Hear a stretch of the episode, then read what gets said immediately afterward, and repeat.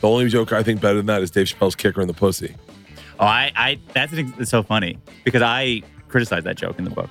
Uh, well, I'll, I'll explain why. Oh, which Oh, is I- by the way, I'm dying to read your fucking book now. You know this is going to be the only book I read this year.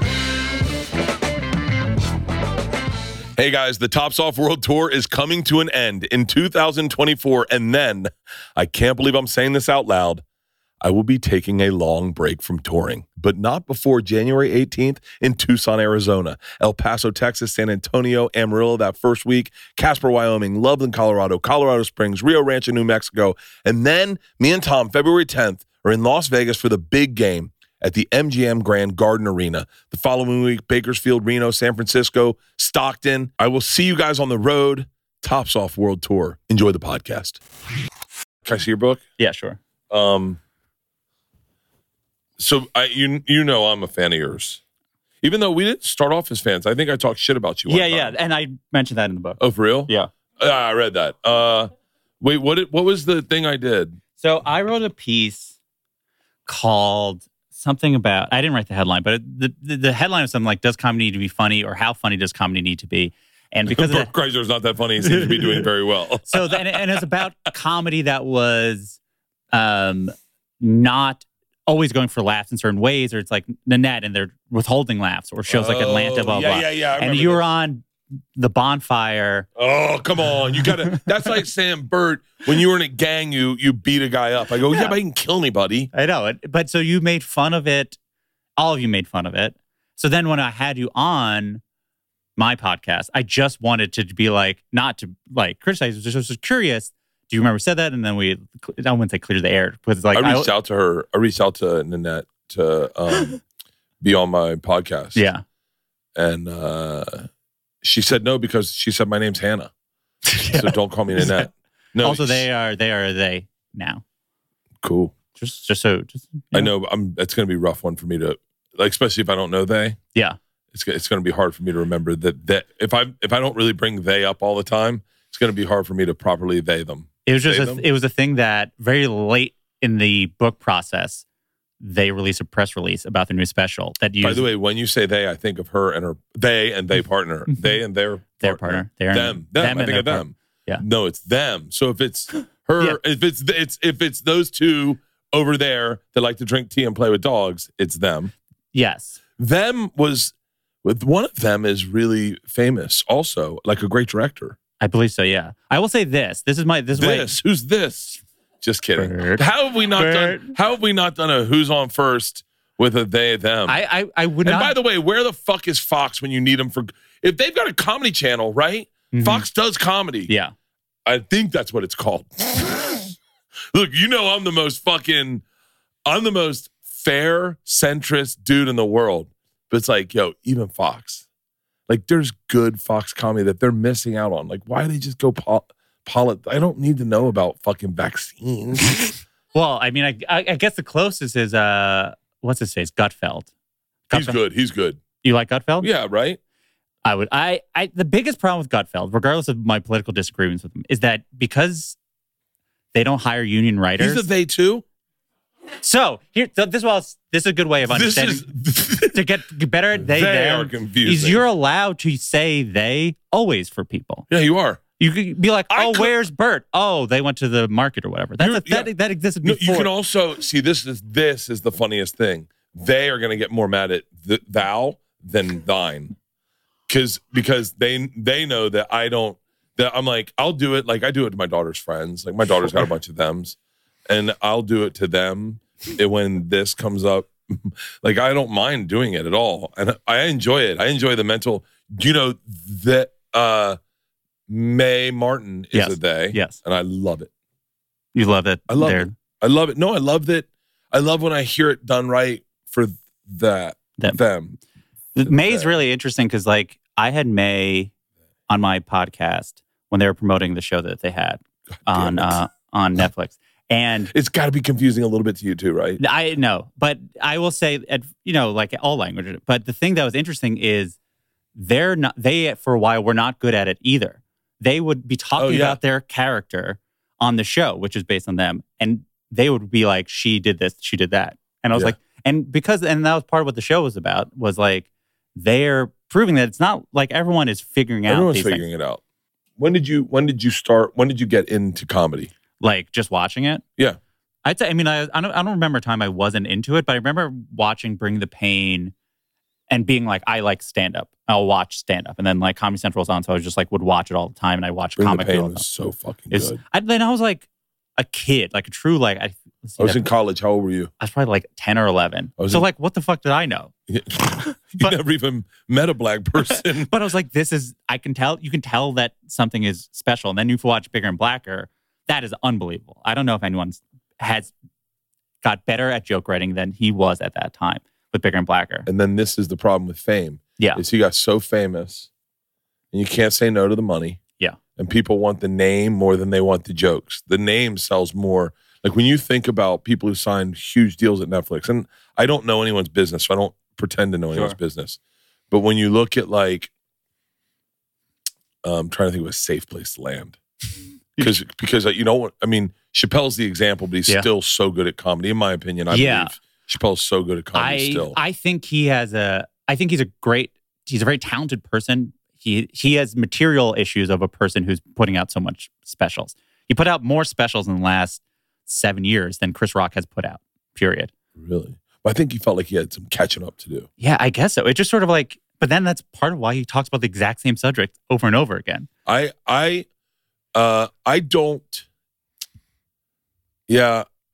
Yeah, it, I will tell you. I, I will tell you as a professional Yeah, comedian, I notice when I bring up a lot of subjects. yeah, But then I do notice the ones that get the most traction. sure. So like I, I when they, when we did a, they did a roast of me, everyone like did an impression of me, and it was like Isla said this, blah blah blah blah blah. Yeah, yeah. Laugh at your own joke, and then I was like, yeah, but those work still very well. And it is your life, and, And it- yeah. kids age. So Yeah. like, I think that that is different than it when you're talking about topics. Yeah, right? If you talk about the same topics, I think it's different than talking about parenting. I think, at least my, in my opinion. it it may be, but I mean, I I, I Well, the audi- like I once again, I'm like getting nervous to talk about friends Yeah. because but but I noticed certain dudes harp on a, on a on an issue, and it seems to be what their fans respond to.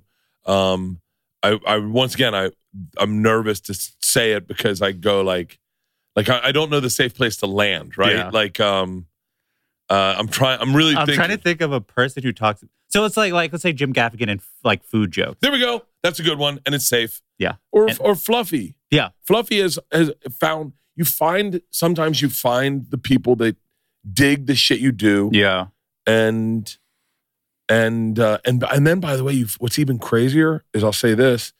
Then you find that you've painted yourself into a corner, and then certain subjects you go to broach, and then you're like, like last night I said, I said the words "fingering a pussy," and I watched the girl go in the front row go Bert, and I went, wait, I how do you think I got the kids? Yeah. Yeah. But but they they just don't see me as that. They see Yeah. me as something. You're allowed to have sex in your jokes, but not like be sexual. Yeah. Yeah. You can like enjoy having sex in your jokes. I can I can have sex and I can fuck up at sex Yeah, and yeah. not be good at sex. Yeah. Yeah. But the second I like, yeah, That's yeah. I mean, I do think it is. It's a give and take, right? It's like having more fans can be a prison, but also having more fans can be a gift because the audience will listen to more and they're willing to let you It's- stretch it's- or whatever, a right? Like, gift. like I feel like your closer in your last special was like so long, and you like imagine doing that twenty years. It would be No. the crazy. You would be never be invited back. But I do think there gets to a point where you play big enough venues that sometimes now you're attracting people who are not fans of your anymore. They just saw it's a comedy show at a big venue, and that's that can be dangerous. uh, that's actually not a thing. Yeah. What? No one buy, no one casually buys an arena Really? ticket. No one, no one casually buys an arena ticket. I promise you that. I wish they did. I wish, I wish you could sell casual arena tickets. The arenas. Yeah, so yeah. keep people buy casual comedy club tickets. Yeah, of course. People do not buy casual theater tickets. that that I that to me theater is for fans, and like I think theater is like the sweet spot. what happens is, and I think this is what you're talking about, is people will buy a casual. Once again, I have love for all these Yeah. people, but we're talking, we're just talking esoterically about Yeah. comedy. People will buy a casual Matt Rife ticket to see what it is. Mm. People will buy a casual Yeah, Dave that's what it Chappelle ticket to see what it is. No one is buying a casual uh, uh, Jo Koy ticket. Yeah, yeah. It is his fans. Yeah, And so like so like Joe, myself, Bargatze. People will buy a casual Bargatze Now, ticket. now they definitely will. Now they definitely will because once you get that famous, like the Chris Rock, Dave Chappelle tour, Yeah. you couldn't get tickets for. But I, I, I will say there's no one in that audience that's a bigger fan of me than those two guys. Yeah. And the diehards, they didn't get tickets. Yeah. In no way. They didn't get tickets. It's the people that go that don't know anything about comedy. That like my, my buddy Hank. Yeah. Okay, my buddy Hank's like, or my daughter's friends. My daughter friend, my daughter's friend Daisy goes. She goes, hey, do you know? Can you get me Matt Rife tickets? And I go, Daisy, name all the comics you know. She goes, you and Matt Rife. And I was like, and then she goes, oh wait, Shane Gillis. I go, it was she knows Shane because he caught her drinking beer on tour. Sure. And so I go, so the three people you know is the one guy that busted you drinking, yeah. Yeah. me and Ma- your best friend's dad and Matt Rife. And she was like, like that, that's the dangerous territory. yeah, In yeah. my opinion, and I love Matt, and I think Matt would much rather the dangerous territory than no success. Yeah. Yeah. But the dangerous territory is when you're selling tickets to people who are trying to figure out what it is and go like, and and I think Louis got into that place. I think a lot of people do. I mean, I think I think about a lot also with specials, right? It's like you tour and you're like, oh, these are my fans. They get it. They have a you know they have a context for how I operate. Then you put things on Netflix and you have no control over how people see you. Oh. And they'll just be like, oh, Dave Chappelle's famous. I someone's I guess I should watch one comedy special a year, and it's this, and you have no context for it.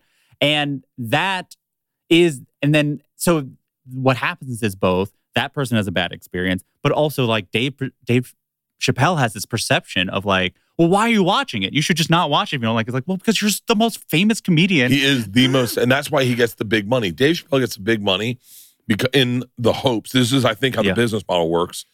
And so let's let's pay Dave Mich- Dave Michelle Dave Chappelle twenty million dollars to do a special, and then let's pay Tom Segura one million dollars. And I think those are probably accurate numbers. sure. Um, and then let's hope that on that $20 million investment, Dave Chappelle brings us 20 million new watchers to his. Mm. And out of that 20 million, we convert 7 million viewers that become comedy fans. And out of that seven, 3 million people watch Tom Segura's special. And then we get our return investment on Tom. We actually underpaid Tom because we because more people. That's so that's how the that's why Amy got those big deals. They I mean they and this I'm look this is really inside baseball, but and I love this more Yeah, than yeah, yeah. anything. But it wasn't. I'm sure Amy probably believes because she was the, she was the greatest female comedian that's ever lived. She posted that the other day. Oh, really? She's pulled up. Amy posted, "I am the greatest female com- comedian that's ever lived." She said greatest. She, it's her words, not mine. This show is sponsored by DraftKings. DraftKings Sportsbook, an official betting partner of the NFL playoffs, is bringing you an offer that'll help make the playoffs electrifying. New customers can bet five bucks on any game and get 200 instantly in bonus bets. Let me tell you, I screwed up so bad at the very beginning. It was, I, all I know is I was going to put $10,000 on the Bucs to make it to the Super Bowl and the payoff was a million dollars. I did not make that bet, but the bet I'm not going to tell you who to bet. I'm not going to tell you what to bet. All I'll tell you this week, Bucs Eagles, Bucs getting two and a half points. Hmm. I talked on the phone to Baker Mayfield the other day. That's all I'm saying. He seems very confident. Download the DraftKings Sportsbook app now and use code BERTCAST. New customers can bet just five bucks to get 200 instantly in bonus bets only on DraftKings Sportsbook with the code BERTCAST. The crown is yours. Gambling problem? Call 1 800 Gambler. Visit www.1800Gambler.net. New York, call 877 8 HOPE New York or text HOPE New York 467369. In Connecticut, help is available for problem gambling. Call 888 789 7777 or visit ccpg.org. Please play responsibly on behalf of Boot Hill Casino and Resort in Kansas. 21 plus ages vary by jurisdiction. Void in Ontario. Bonus bets expire 168 hours after issuance. See dkng.com slash football for eligibility and deposit restrictions, terms, and responsible gaming resources. I just went and saw the Eagles at the Forum, Steely Dan Open. It was the best night of my life. More importantly, it was the best night because I didn't stress about tickets. You shouldn't have to worry when buying tickets to your next big event. Gametime is the best and easiest way to buy tickets for all sports, music, comedy, and theater events near you with killer deals on last minute tickets and their best price guaranteed. You can stop stressing over the tickets and start getting hyped for all the fun you're going to have. Get images of your seat before you buy. That was so important to us.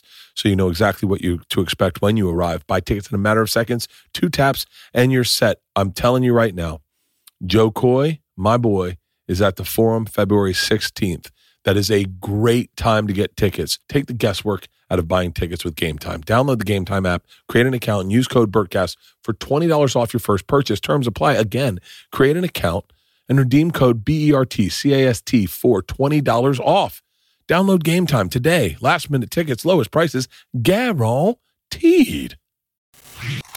Pull it up. Amy posted, I am the greatest female com- comedian that's ever lived. She said greatest. She, it's her words, not mine.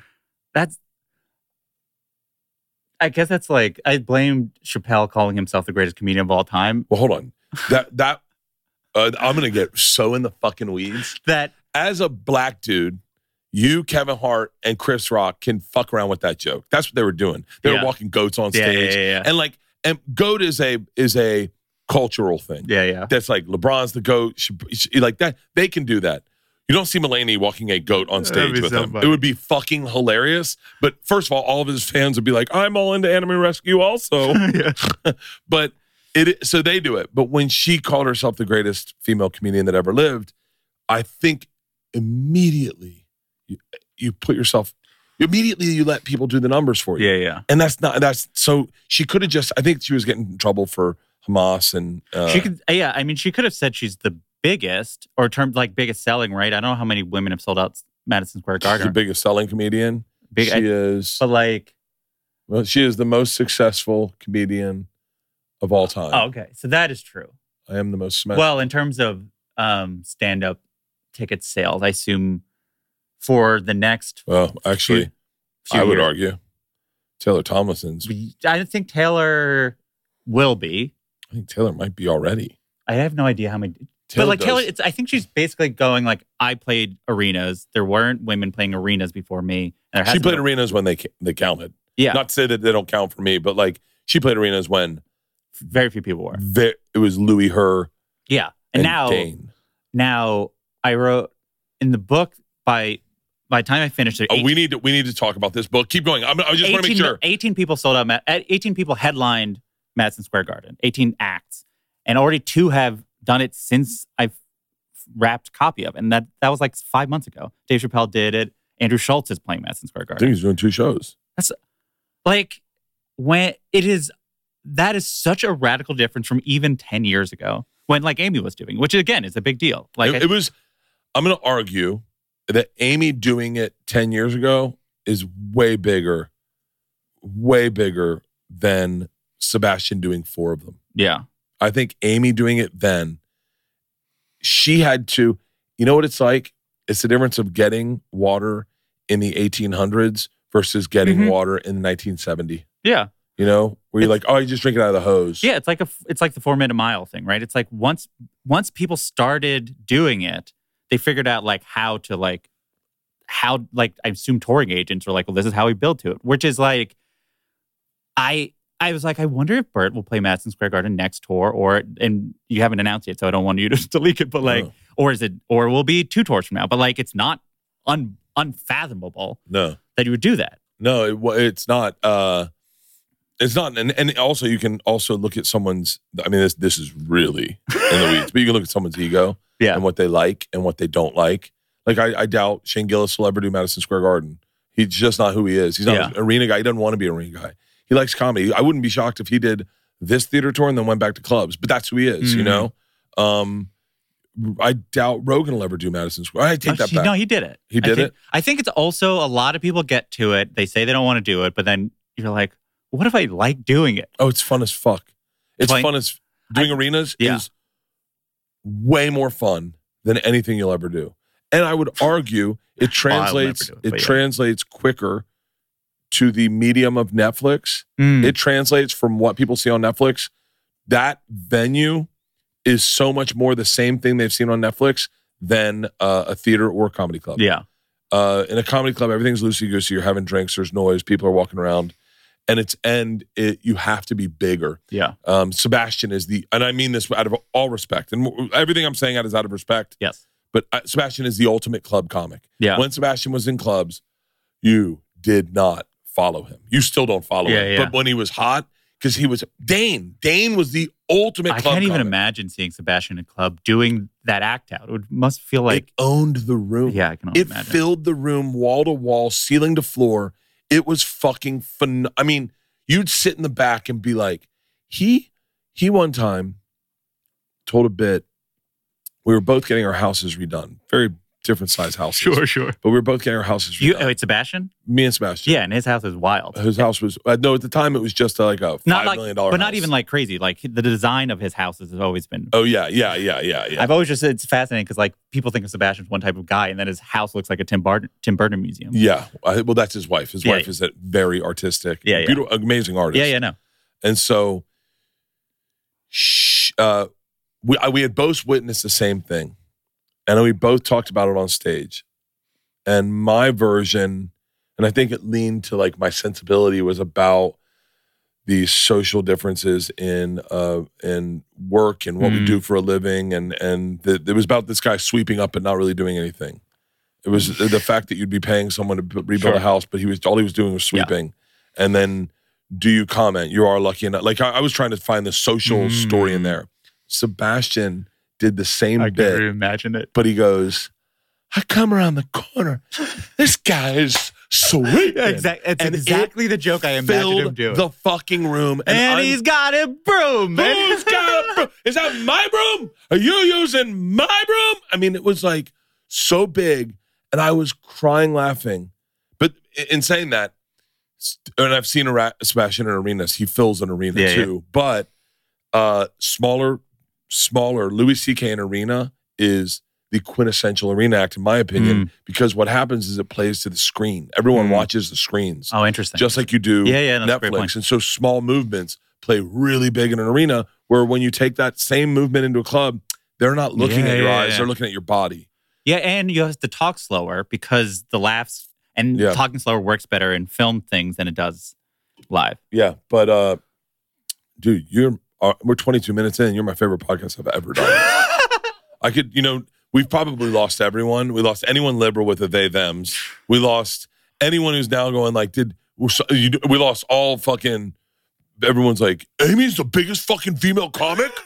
Amy's gonna text me and be like, "Why did you have to give me all that hate? I you know what I said? I'm the greatest female comic, not the biggest." That implies size. No, I'm the biggest, not the greatest. oh yeah, whatever, whatever.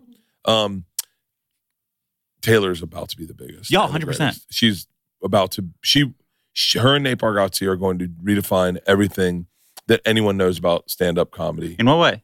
Just in terms of how big they're going to be? They're clean. They're funny.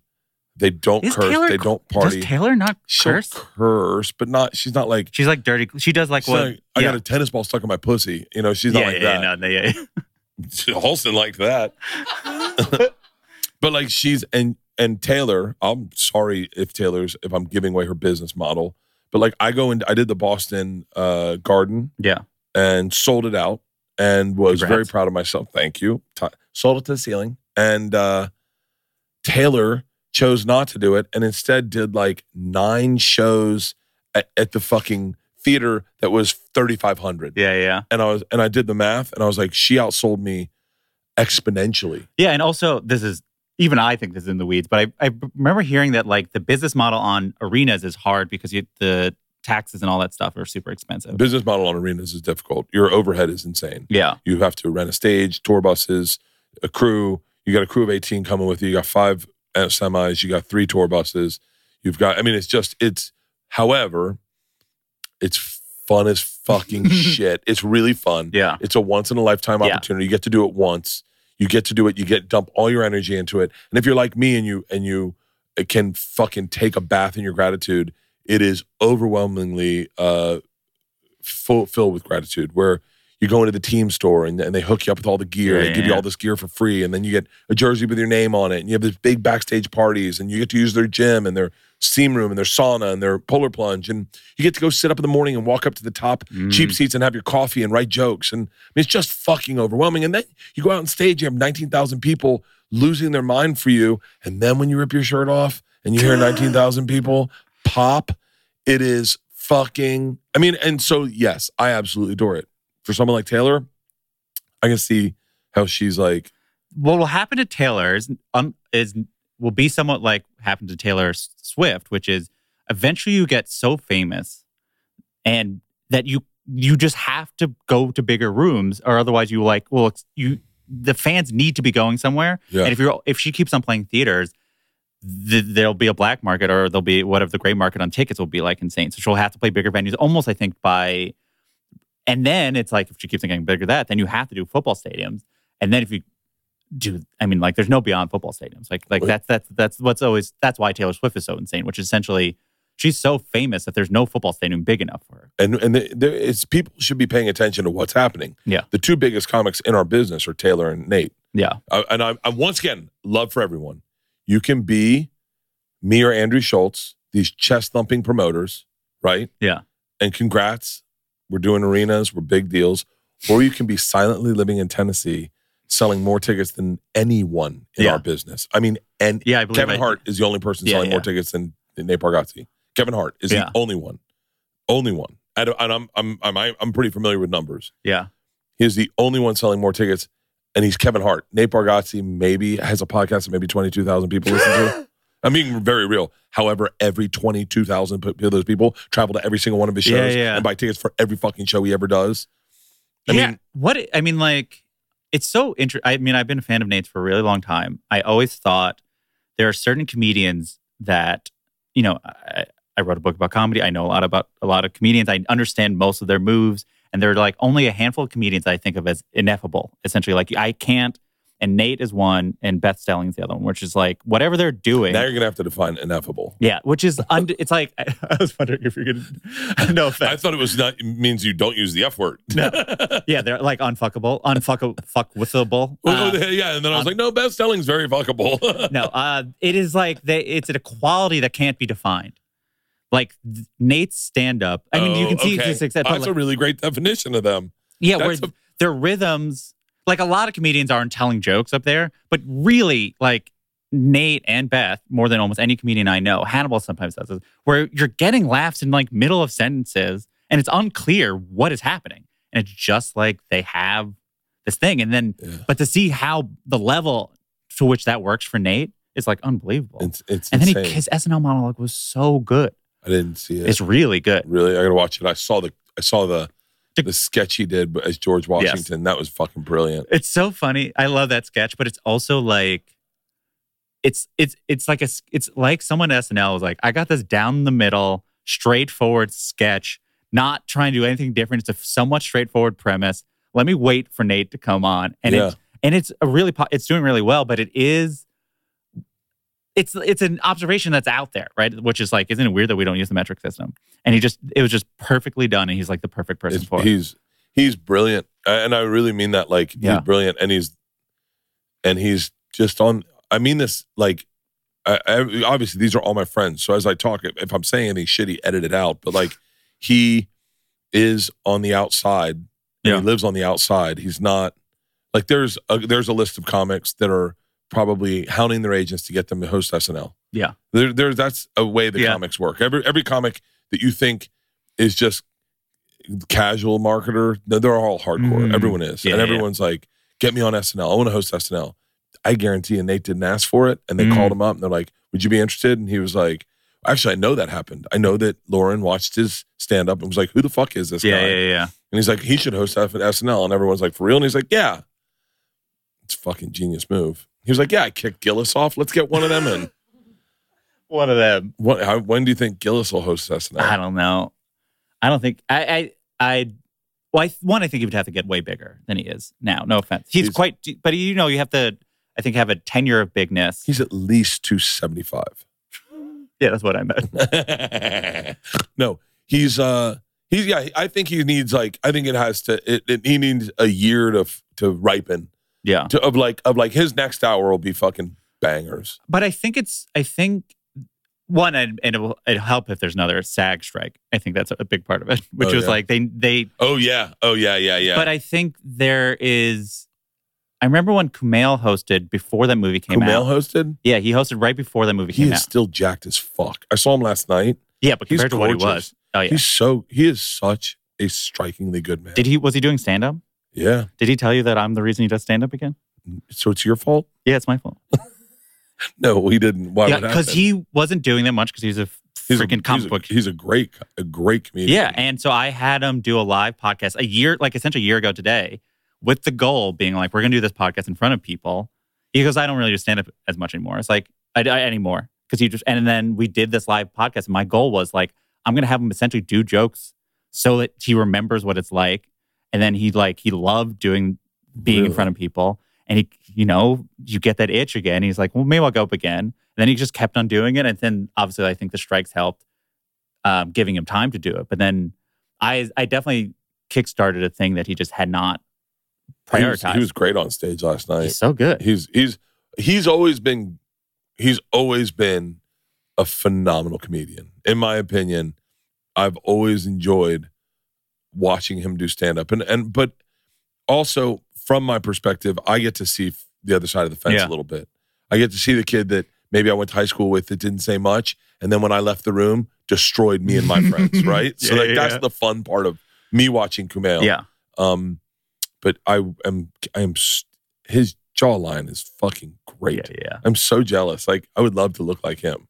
He's just fucking, and I love that his I love that him and his wife are so in love. Like I love so much about him. Yeah. So when he hosted, then I was like, oh, cool. And then it felt like, I think Mulaney kicked it off where Lorne was like, maybe we should have stand ups again, you know? And, I, and then, then Jerrod, when Jerrod Carmichael hosted, I think even Jerrod was like, I'm the least famous person that's ever hosted this show. Okay, let's talk about what happened with the Jerrod Oh, thing yeah. with, with Maron. So I don't know if you watched Jerrod. I've never met Jerrod Carmichael. I don't think I have. I've never met him either. Um, uh, oh no, wait. I, I I interviewed him many years ago because he did they did an episode of their sh- his show about Bill Cosby, and I was going to interview him about it. So I was like, oh, I'm here to interview about Bill Cosby. And I don't know if there was a miscommunication, but he was just like, why? And then we spent the entire interview arguing if that was a worthy premise for an interview. And I was like, okay, well, we'll print that. It was an interesting conversation. But Yeah. then so so when you watch Nathaniel, I will for those who haven't watched, it. I've it seen it. I've seen it, I, and it was it was good. It was very soft. It Yeah. was it was more like a spoken word. it was it was tonal. like- Yeah. He, what he was, it, it seemed like he was trying to overproduce what Chappelle did in the Butterfly Effect. well, I think Chappelle. I when I saw Butterfly Effect, Well, not I- Butterfly Effect. What is it called? You, you Uh, know what I mean. the one where he- I thought that one. Chappelle saw what Jerrod did with Eight. Have you ever seen Eight? The one that he did in the round. No. And I was like, Chappelle saw what Jerrod did in Eight and goes, "That's my thing." Taking big pauses and being quiet. Yeah. And like, cause straight up, like, cause eight is eight. Bo, Bo directed all these, but like, Bo Uh, Burnham's a fucking gangster. yeah. So he That motherfucker's good. yeah, And he, and I will say, the sweetest dude in the fucking world. That goes a really long way with Yeah. me. If you're the kind of standoffy cunt that sits in the corner in Montreal and doesn't want to be bothered Yeah, by yeah. this, I you're done to me. You're done. I need you to have feature energy even when you're a headliner. That's our business. Yeah. Our business is like, yo, what's up? How you been? yeah, how's the road? You run into a tell, run into a tell, and he'll be like, "Where you been? Where you coming from? Where you headed to?" That's our business. We're all fucking late night comics, and the second you become this fucking standoffy cunt, I lose you, and I don't care about you, and I don't Mhm. want to talk to you. I don't want to be around you. Bo Burnham walked up to me. I was no one. I was absolutely no one and nothing, and he was the hottest item in the business. He just came up and he was like, "Hey, Bert, it's Bo." I'm uh I'm out of ball. I go, Bo, I know who you are. And he's like, and he's tall. He's like six nine. yeah. So he's it's he's really disarming because you don't know he's going to be that tall.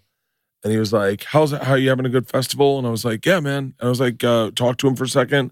Then I think I even said, "Hey, thanks for saying hi," because that well, that's the business. Is like, Yeah, yeah, yeah. you go to Montreal and you're nobody, Yes, and people are hot. And they, and they prior they rank. You can feel the ranking of you feel the ranking and, and it's like yo it takes it doesn't take a lot out of your effort to make someone feel good Mhm. and and and our and look it's a narcissistic business and but bo burnham uh, def I, I didn't mean to interrupt you i Sure, love bo sure. burnham I yeah. love So burnham. they, if you watch Eight, which is a special they did, the story of this special is is wild. So they, f- I I didn't go to it, but I saw. I would fuck him more as a rough rider than Nathaniel.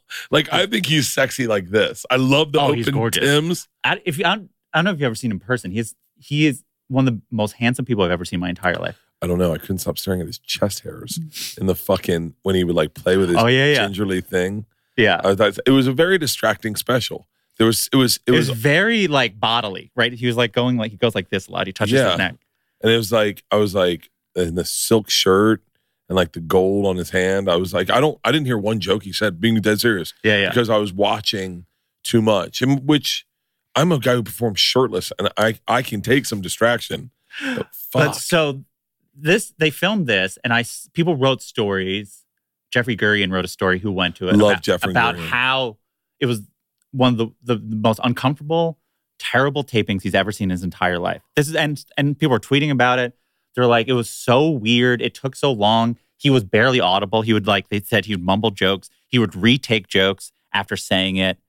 He left people like he would um, stop in the middle and restart things, and you and that was the reputation of the special before it came out. And then you watch it, and you'd have no idea that was the case, but it has a really weird energy on purpose. It's like a really uncomfortable energy. And like it starts in the middle of the joke, it ends in the middle of the joke.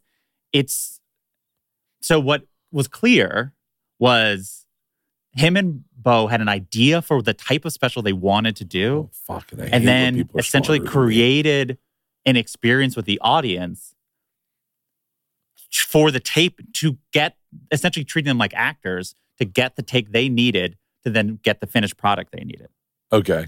No, well, now I'm rewatching Nathaniel. So Rothaniel, Oh, it's Rothaniel. Rothaniel is the exact same type of thing they do here. There's a lot of manipulations in that that you would have no idea because it just seems so like casual and verite or whatever. yeah. But like that was I think eight shows Right. Wow. And here's this is my favorite example of how it is not as what it seems. Like actually it is like a manufactured idea to capture in so much as this is supposed to capture how audiences how you can be uncomfortable with audiences and try to be in that space because it's like around the 2016 election where Rothaniel was about oh this is how intimate it can be with an audience. It was about that idea as much as actually doing it. But to capture that that opening you talk about, you know how he's walking through the snow? Yeah. It wasn't snowing that night. I know a night they taped that. It wasn't snowing in New York that night. So what? So they filmed, they either added snow in post or found a day of snowing, filmed him walking in the snow because that was what they wanted the special to feel like coming in from the snow, taking your coat off, giving it to the person, and then essentially being welcomed in because it was all an idea they had for we want to capture the feeling of the warmth and embrace of an audience and the collective, blah, blah, blah, blah. Well, I would like to say that Bo Burnham, you are no longer invited to direct anything I've ever doing because I'm not that smart, and I just be like, I, I'm not that smart. I just tell jokes. Like I really, honestly, just work on the thing Yeah, yeah. in it that I say into the microphone and the thing I do on the stage, and that is really insightful and it's brilliant. And I and I can respect that on the deepest fucking level because you know one of my favorite specials, or it was and it was a Comedy Central presents was Mitch Hedberg's Yeah, yeah. and he was drunk and he fucked up and it, it was took an hour and a half and they didn't get it and he fucking apologized. I think he started Yeah, crying yeah, in it. Well, And, and then you know all of that. And then you watch it and it's put together perfectly. And all of a sudden, all these horrific moments in his life string together what looks like the coolest experience Yeah, you've yeah, ever yeah. seen. Yeah, because I think there, I think there's the taping audience is like this sort of weird thing. So they try to figure out a way. Wow, that's really fucking goddamn it, Bo Burnham's and So Jerrod the, what I Carmichael's what I understand is, unlike most comedians who are like, I'm going to tour and I'm going to build back. They start with So the, wait, so wait, hold they on. started with the idea of the type of thing they wanted to capture Yeah. before essentially Jerrod started doing shows talking about being gay. This is so so. Like, what's br- even better about this is, I bet Bo Burnham and Jerrod Carmichael when you said, "Did you see Nathaniel?" and Yeah. I paused and I went, "Yeah." I bet they went, "Ah, we did our job." We got guys like Bert to stop watching during the snow so that we didn't have to deal with his comments on this fucking special. Because we knew that if we put enough snow, we're going to weed out all the fucking Yeah, guys yeah. that don't read fucking books and don't listen to NPR and don't fucking donate to, to, to, Yeah, I mean, it's like it's actually something that you. I I think I read about in the book because I don't want to keep on plugging the book. But you, when we you were on my podcast, we were talking about Nanette, and you're like, a lot of the comedians I love also try to push the buttons of the audience. Yeah. it's just the different types of buttons, right? It's like Yeah. I think of like Hannah Gadsby as a person like Patrice because like they both were like, "Fuck your good time." that's a porn I would watch. Patrice and Nanette or Patrice and Hannah. Anyway, so The, Um, but so yeah, no, so- no, she pushed buttons. yeah, so th- th- they push bus- buttons with that So they on purpose. fucking But so Jerrod is doing, though. Though Nathaniel, say like Nathaniel is structured not unlike Nanette, where it's like at first there's like a joke. He does like storytelling, like family stand up, and it's really good. And then out of nowhere, you're like, wait, there hasn't been like comedy for like the last twenty minutes, and it's just because Jerrod and Bo and certain comedians are like comedy needs to evolve. Not every comedian has to be like me, right. but we have to You got to you got to you expand it Uh, people have to do different shit also. just so that there's like there should there's like there should be straightforward specials but if it's only straightforward specials then the art form will dry up That's, I can't dis, I can't disagree with that. Yeah. I can't disagree with that. Yeah. Yeah. That's that's really insightful and it makes me like Drew Michaels did that. Yeah, yeah. Drew Michaels did that. so jerrod directed the first drew Michaels special the but one where no- with no audience, yeah yeah, yeah face. yeah The yeah Max Headroom one. yeah and i think they drew was like it was an interesting idea but maybe not the best but like now drew directs his specials and like i haven't seen it but Do they do stand up in clubs and stuff? No, I don't know where Jerrod works. I think he might do some clubs, but like a lot of it is like rooms, right? It's like, you know, like Union Hall or Bell House in New York or something. Like it's like rooms that are not full alt, but like essentially like it's it's not a club club. So let's You- go. Well, so go back to the what did Maron? What was the Maron? So like on the so I think both for in both cases, Maron who believes in sort of that comedy can be button pushing this way, I think like was turned off or felt that all of these ideas were just sort of masking not just doing the job of being a comic.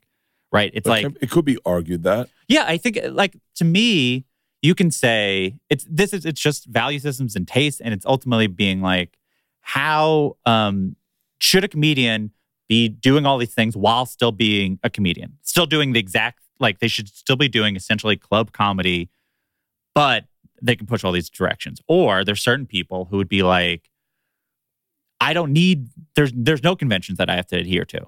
We can they, we can completely reinvent all of it, and I think Mark in those conversations with Jerrod and Drew Michael kind of would prefer stand up still be stand up and like maybe push forward a little bit. Where I think Drew and Jerrod are like, why adhere at all to those things? We don't. I have- agree with both of those Yeah. people. I agree with I agree with Jerrod and and Drew. I'm gonna. By the way, you just turned me into a Jerrod Carmichael fan. Like I'm gonna watch. Yeah. I'm gonna rewatch both of those. And if you and know, with a fine tooth comb because first of all, no matter what I say in this podcast, I'm a fucking die ride or die comedy fan. yeah, You cannot like it, I you cannot do things different enough for me without me trying to figure it out and trying to Oh, have it. you seen? Did you see the little the, the Lil Rel special that Jerrod directed? Which one? The one in, in the in the School gymnasium? Yeah, I loved it. Yeah. I, t- I told that to Lil Rel. It's one of my favorite specials ever. it's one of the greatest And specials and, and like, if we're talking about breaking rules, this is going to be sound super silly to you,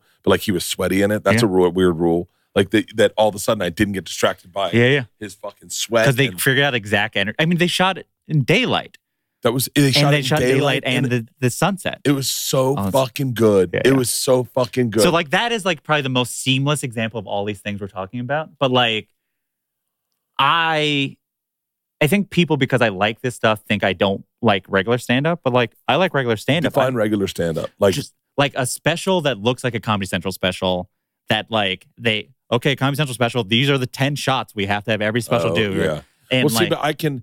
Okay, so that is, uh, like, that is. I'm trying to think of the example. I'm, I don't immediately go to porn, but like that's the that's the girl on girl stuff. It's like you can't deny it. It's everything you like, especially if it's done well. You can catch hints, but it's never gonna get you off, right? Like it's never gonna like it's never gonna be like the thing that because you're like I need a little bit more, but like sure. good joke writing is good joke writing. Yes. And, and there's been some people that have done their own little thing that way. Here's what thing that I I have to say that I respect in in what Jerrod and Bo and Drew are doing is sometimes you'll see a comedian try to push the boundaries. They don't know that they're not pushing the boundaries. Mm. They put on a f an affected voice. Ah, so my mom drove me here, and you're Sure. like, no, I know you think you're being different, Yeah, yeah, yeah. but you're actually a trope. yes, yeah, yeah. And so you think you invented being Emo Philips? Exactly. Exactly. And and and I mean, and there's so many phases of that that I, it makes it pushes me towards that and Yeah. and the net because you know ultimately that's what Patrice was doing because Patrice was doing shit that the when when everything was inside the the the goalposts Yeah. and they were like it needs to be this Patrice was outside Yeah, yeah, the goalposts and so and and there were a lot of people that did not like what Patrice did yeah, yeah. yeah. a lot of people Even people that liked him would be like, I don't like what he's doing. uh, there were times that I was like, why do you need to tell that joke? Yeah, yeah. I really don't understand. You had them. They liked you. Yeah. Yeah. If you think of it, if you remove the idea of the audience should like you, that and and if you accept certain it's like stand up is an art form like anything else. If you and like it's also a job and it's a craft, right? It's like um like it's it's so funny. I laugh because you were like, I, I'll compare it to porn, where in the book I compare it to like um what's called post structuralist architecture. and I was just like, wow, we have very different examples. But we're getting to the same point, which is essentially like in the mid 20th century, people built house, designed houses and buildings that were uninhabitable. Like you could not live in them, you could not walk. Because that guy was like, I just want to push architecture forward to make design more interesting. I don't care about the people. Are you talking about the Fountainhead? No, but it's Did, did you ever read the Fountainhead? no, but I it's It's Howard Roark was the guy that was like, yeah, I don't give a fuck about spires. They don't fucking serve the thing. yeah, yeah. And so yeah, it- It's, but- there's this guy Peter Eisenman, but like architects, like we think of sometimes as like comedians and narcissists. Like architects, are like truly are like will go be above and beyond. can you say the thing you said again so they can Google it and I can lo- read what you're talking about later? Because I love this. Post structuralist architecture. Can you just send that to me? Post structuralist architecture. Peter Eisenman. Okay. So Am I the first going. person to bring up post structuralist architecture on this podcast? yeah. So, but Uh, it's it is. African circumcisions have been brought up more on this podcast. But the than- idea is that like stand up is a job and it's a craft, and you like I'm here to entertain the audience, and, and but it's also you're expressing yourself, well, here's the okay. So here's and it's always a balance, and every, every comedian will have their own balance. everyone and everyone. Don't ever tell anyone what to talk about on stage. Don't Yeah. tell them how to do it on stage. Also, don't ever tell anyone what to wear on stage. That's the fucking most frustrating thing to me. What's crazy is the I, I for my money, I'm always a sucker for a good story. That's what I love in stand up. I love a good story. I love vulnerability. I love oversharing. And and so and I love for you to I love and if you can do it without me realizing you did it, you for you to change my mind on Mm. something. I love that in stand up. I love when you hear a story. I think that's why I like Kumail so much Yeah, yeah. and that's why I liked uh like Demetri Martin and like just to hear other sides of the fence. Patrice, Yeah. or would would argue the other side of a of a story that you didn't see, where you'd hear someone's perspective. Mike Epps was brilliant at that. I say Chappelle's brilliant at that. You know, like what it's like. You know, when Chappelle says, you know, I didn't grow up in the streets, but I won't disagree with it or whatever he says. Mm, You know, I've never I've never contested that fact.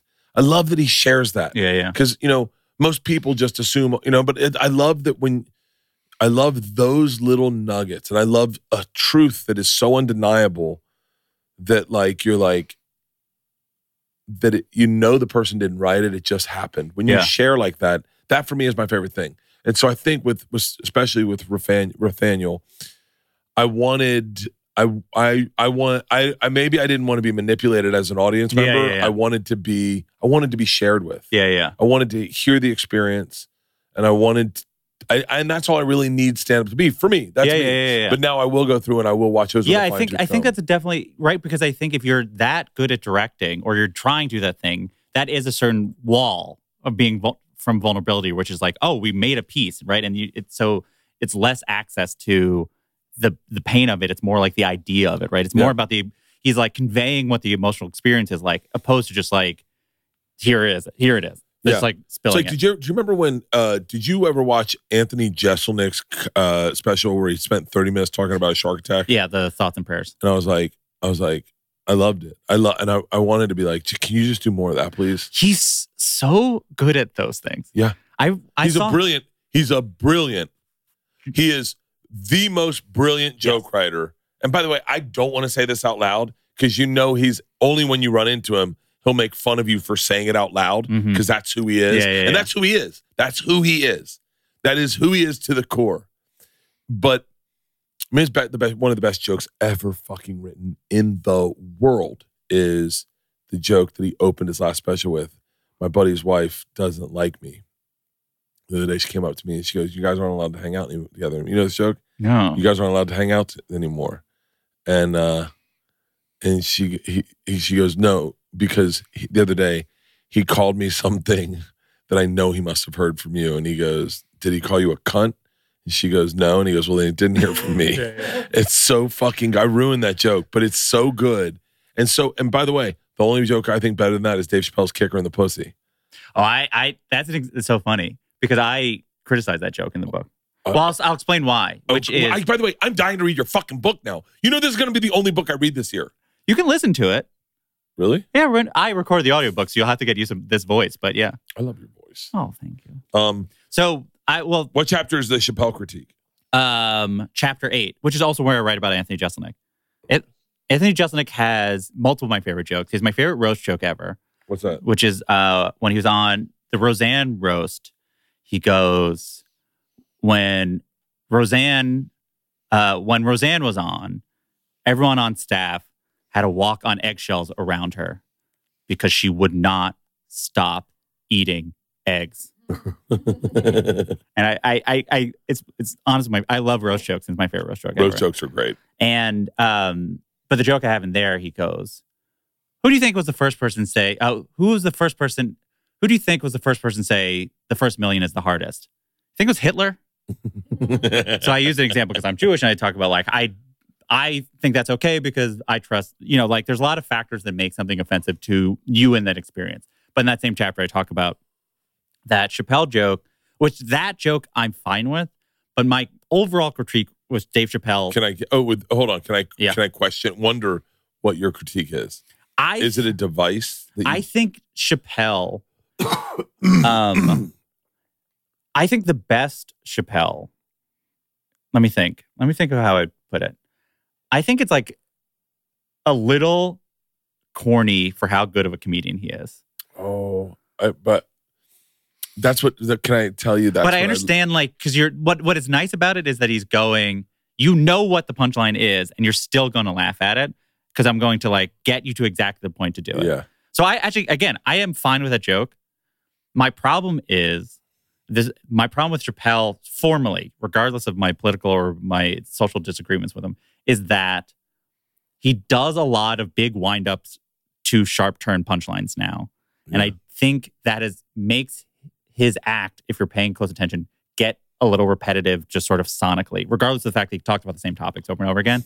Is that he is We might- doing a lot of might, like we might be the first podcast Chappelle ever listens to. Well, I, have, I write about him a lot in the book because I You write about him a lot in the book. I write positive things about him, and I write uh, this. I, I wouldn't even say it's negative. I mean, like I do think it is reasoned, and I'd say like this is why because he was one of the comedians that like Chris Chris Rock, and then his um his 1999 or what 2000 whatever that Killing year. him softly. Yeah, that was huge. That was maybe my favorite special ever. So good. And then I saw him second. It was between the first and second season of the Chappelle show. I was going to the Comedy Cellar. He came in late, late night show. At the end of the show, they're like, "Oh, we have a drop in." It's Dave Chappelle. It's, "Wah." And he did. He did three hours of sort of just hanging out. You know Yeah. that thing.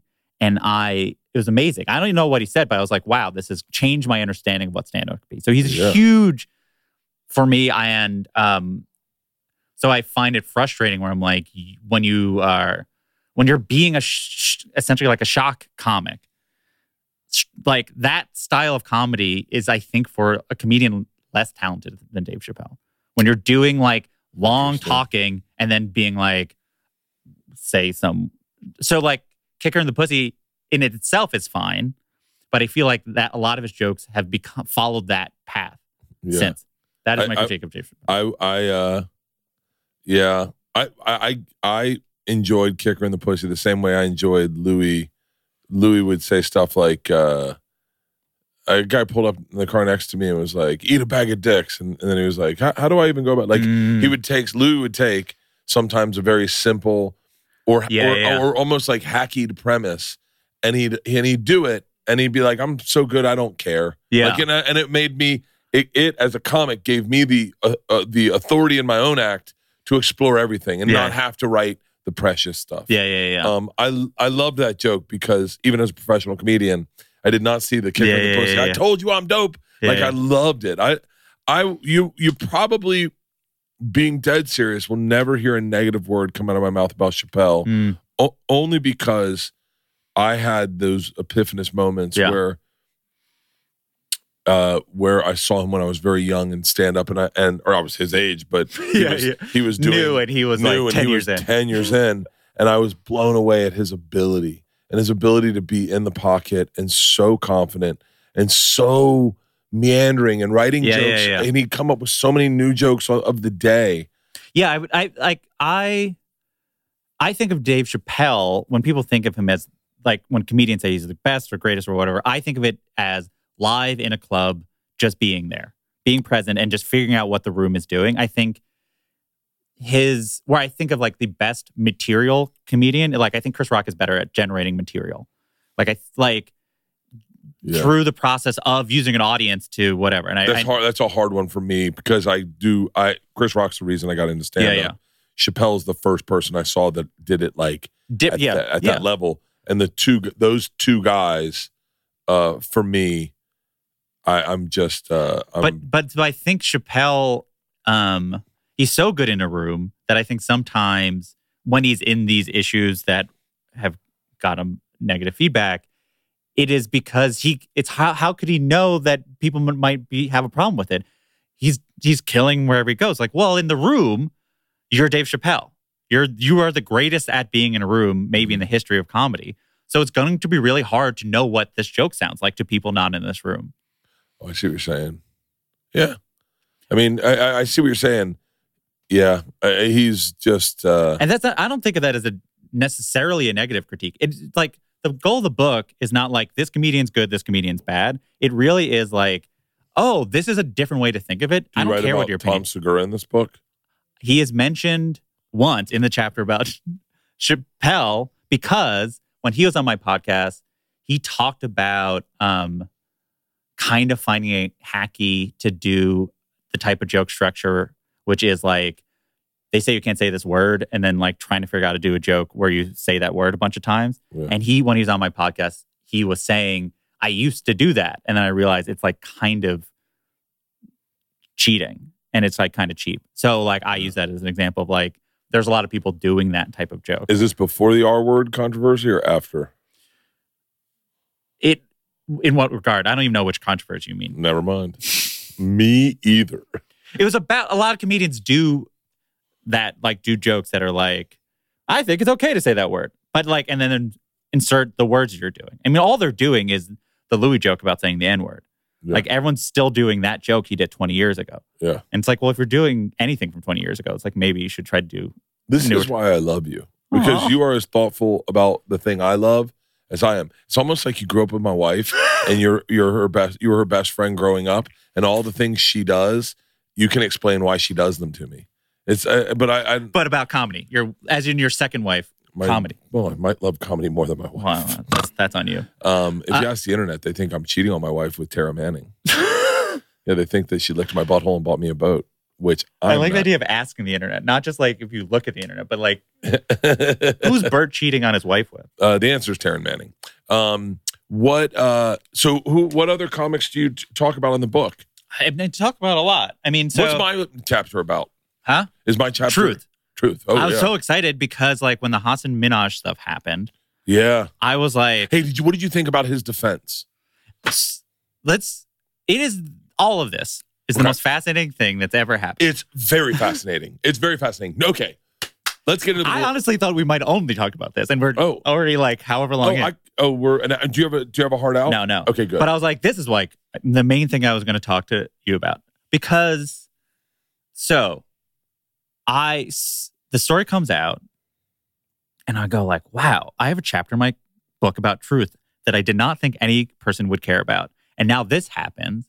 And I'm like, "Oh, I can finally explain what how truth works in comedy." Yeah. So I start talking about when I interviewed you, and you tell the story of of the telling the machine story and realizing you were trying you were trying so hard to prove it was correct when really the audience needed a different ending and you Yeah. talk and essentially you're like implying that like the literal truth was less useful to the audience than essentially the emotional truth which is a proper ending you didn't say emotional truth I did not say emotional truth. but like I'm not smart enough to say emotional truth. but you're truth. like near that space and then as i explain in the book i realized something about you which is That's interesting. so you're on my podcast we talked for two and a half hours or something like that then you talked about being on my podcast on two bears one cave and you're is you're perfectly nice Okay. but in the retelling of the story a fairly benign story about you appearing on some journalist podcast became this like larger than life podcast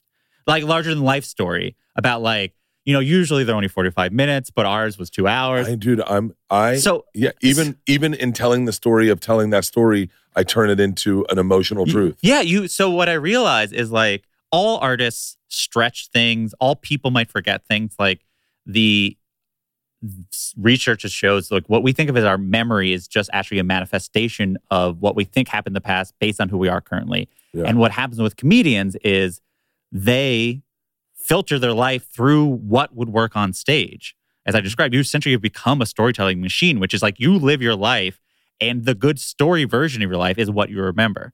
That's all I remember. So that and so that is interesting when you're like, well, what really happened is like, well, this is this is what it feels like it happened. Yeah.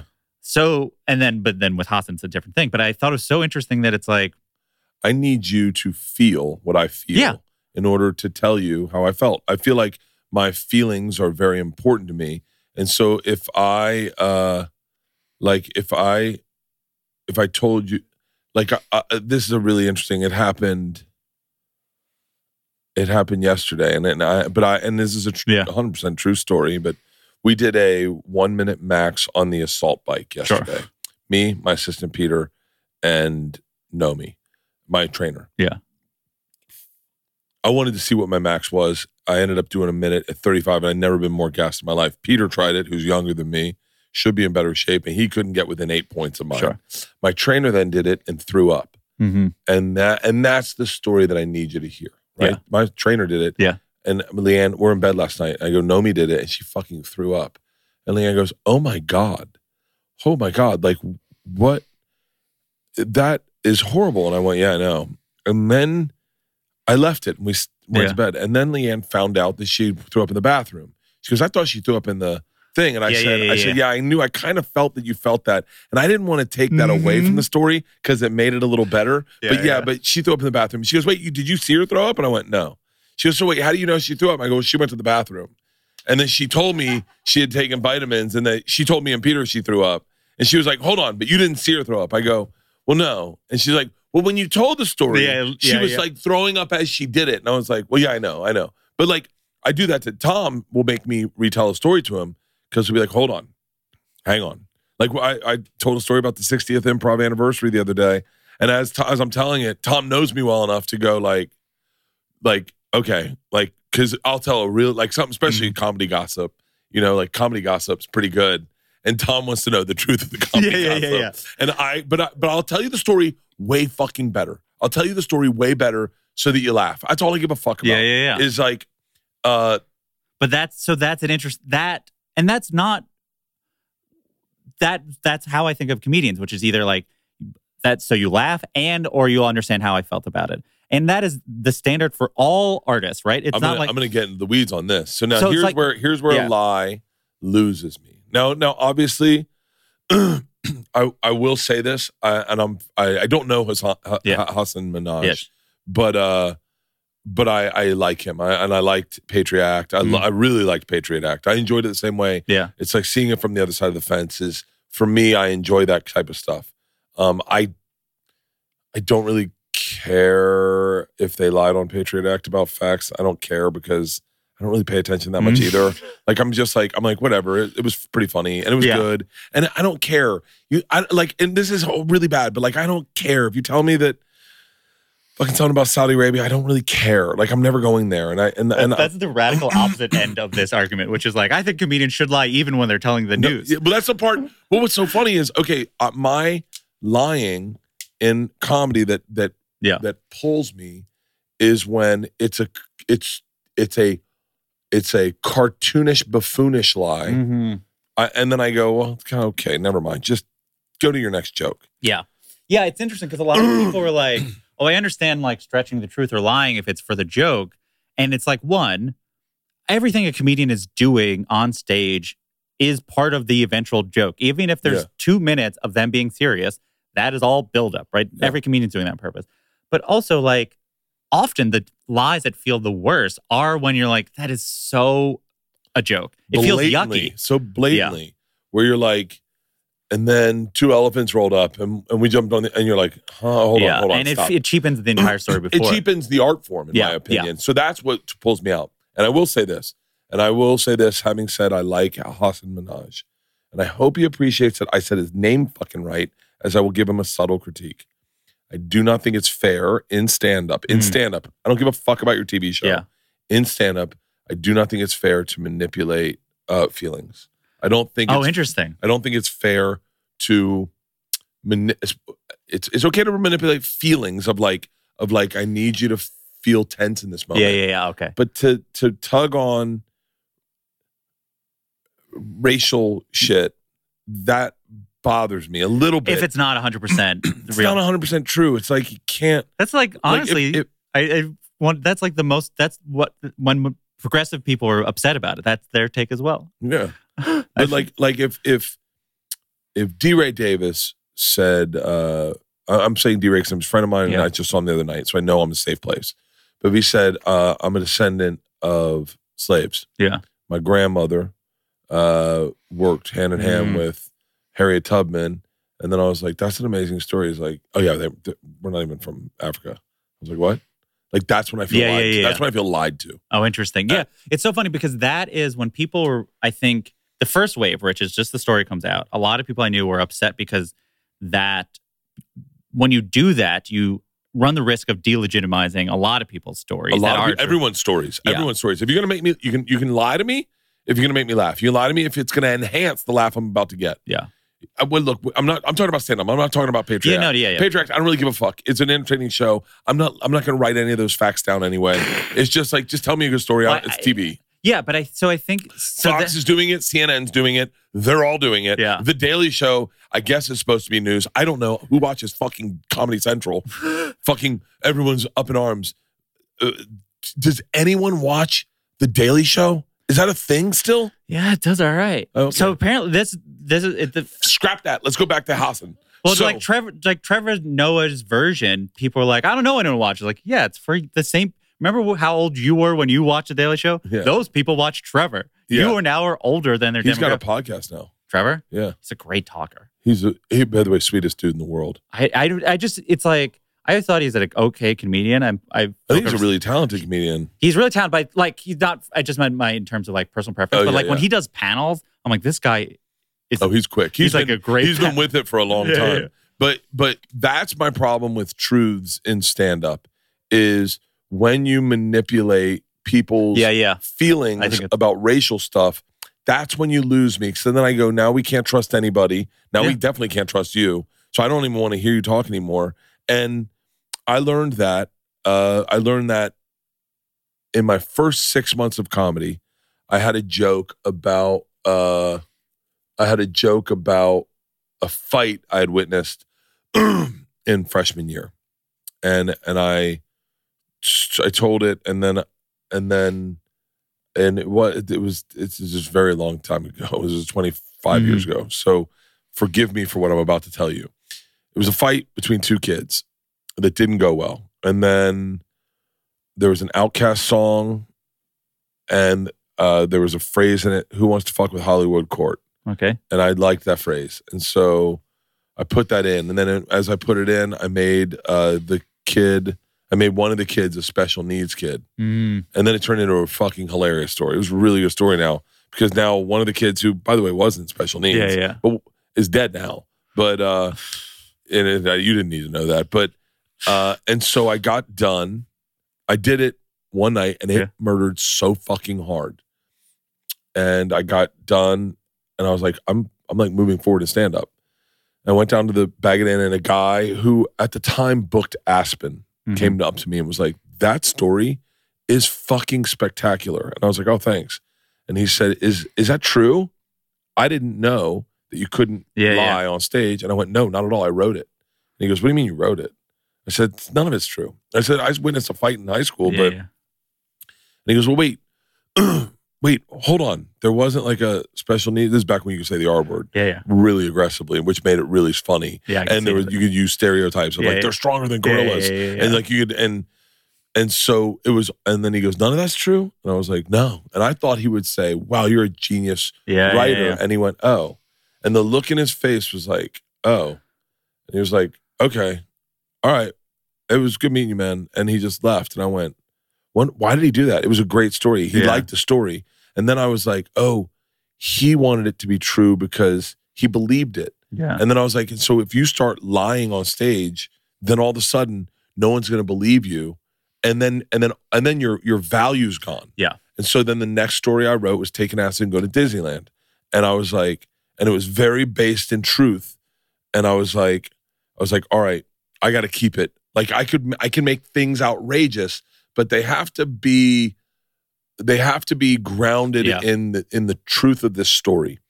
It's it's the I mean, and I'm I I I.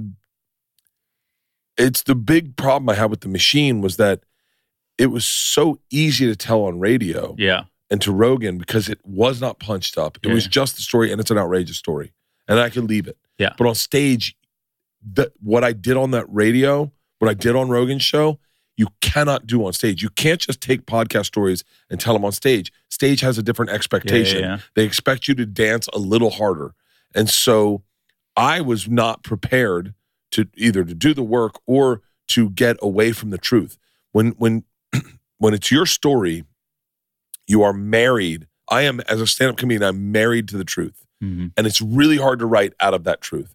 Like another comic can see what you're doing and very quickly go, you know what you need to do? What? Yeah, yeah. You need to get rid of the fucking other guy. And you're like, huh? You're like, it's distracting. I It's don't almost need to know. yeah. It's almost always the the the most common manipulation or thing a comedian does is condense the amount of people in the story. Do you talk about Louis in the book? Yeah, yeah. Like like uh So he's in the same chapter you're in. So oh, fuck. he so this is my feeling about Louis, and I think some people will see it as I don't think of any I don't think I write really negatively about anyone in the book in terms of like it but I would say like obviously there's sort of negative skew to Louis, but it's mostly about what people perceived Louis of before the story came out.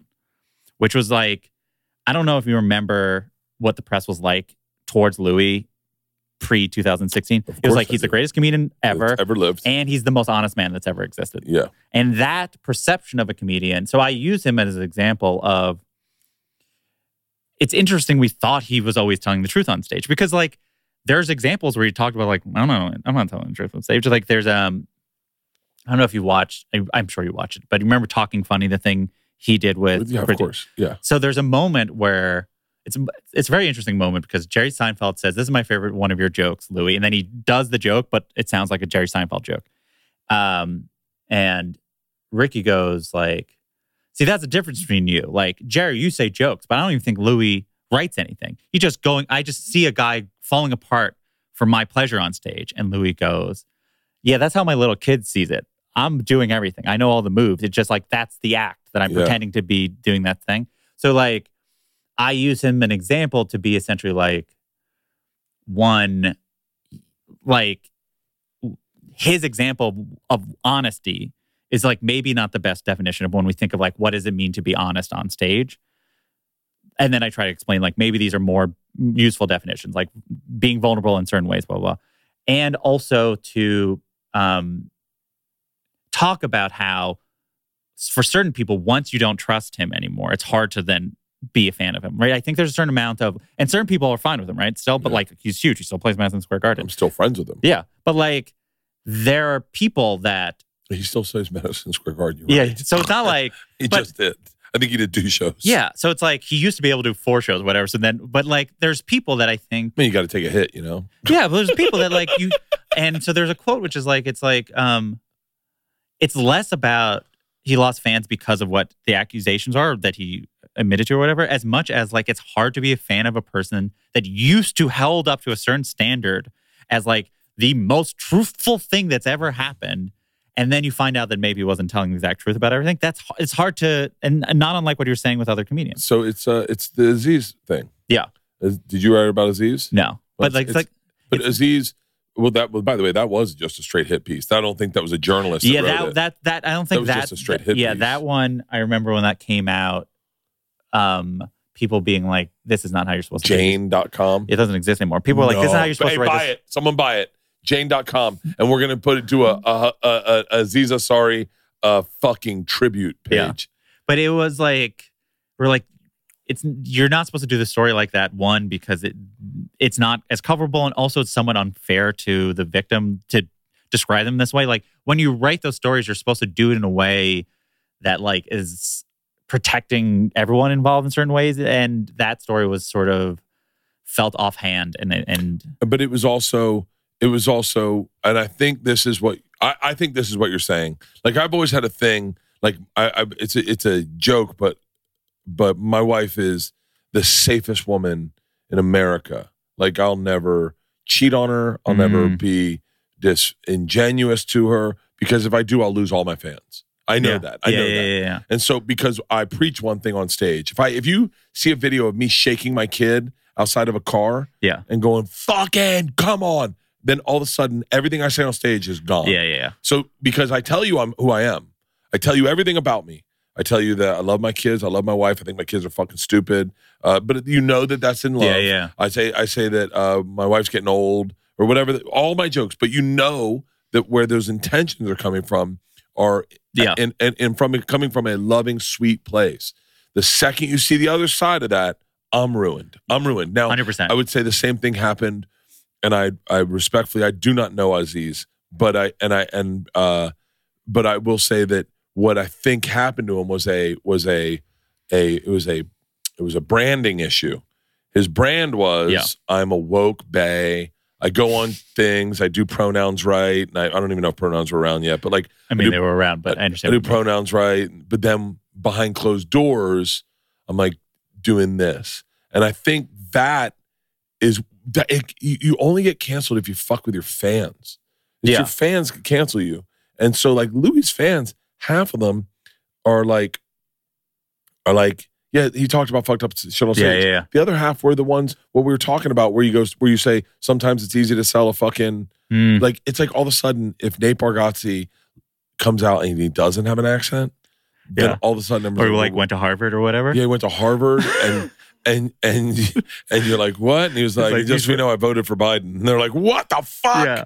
Like that's when he I think he has to convey I I don't vote in a way that's no one like I like I think he literally can't his line is being almost political at all. Like I think Yeah. even fa- let's say I have no sense of his ultimate line, leaning in terms of like where he would vote and I don't know if he does but like Nate doesn't strike me as someone who votes. yeah so I imagine there's even people who whatever on his side would be like well, I'm not coming here for that like Yeah. I, and I do think he captures a certain amount of America's desire to like have a place where I'm not coming here for that, right? I think you can project certain amount, and he's just talking about like being a person and like what is it like being dumb. Like there is a sort of purity to it, and I think there's a lot of comics that I mean the, the Hasan thing is not is not unlike a branding issue in terms of like oh he's like a journalist person. Well, like and Yeah. some and sometimes Yeah. it's in your control and sometimes it's not because comedians often like to be maximize being famous, they will lean into if people are like,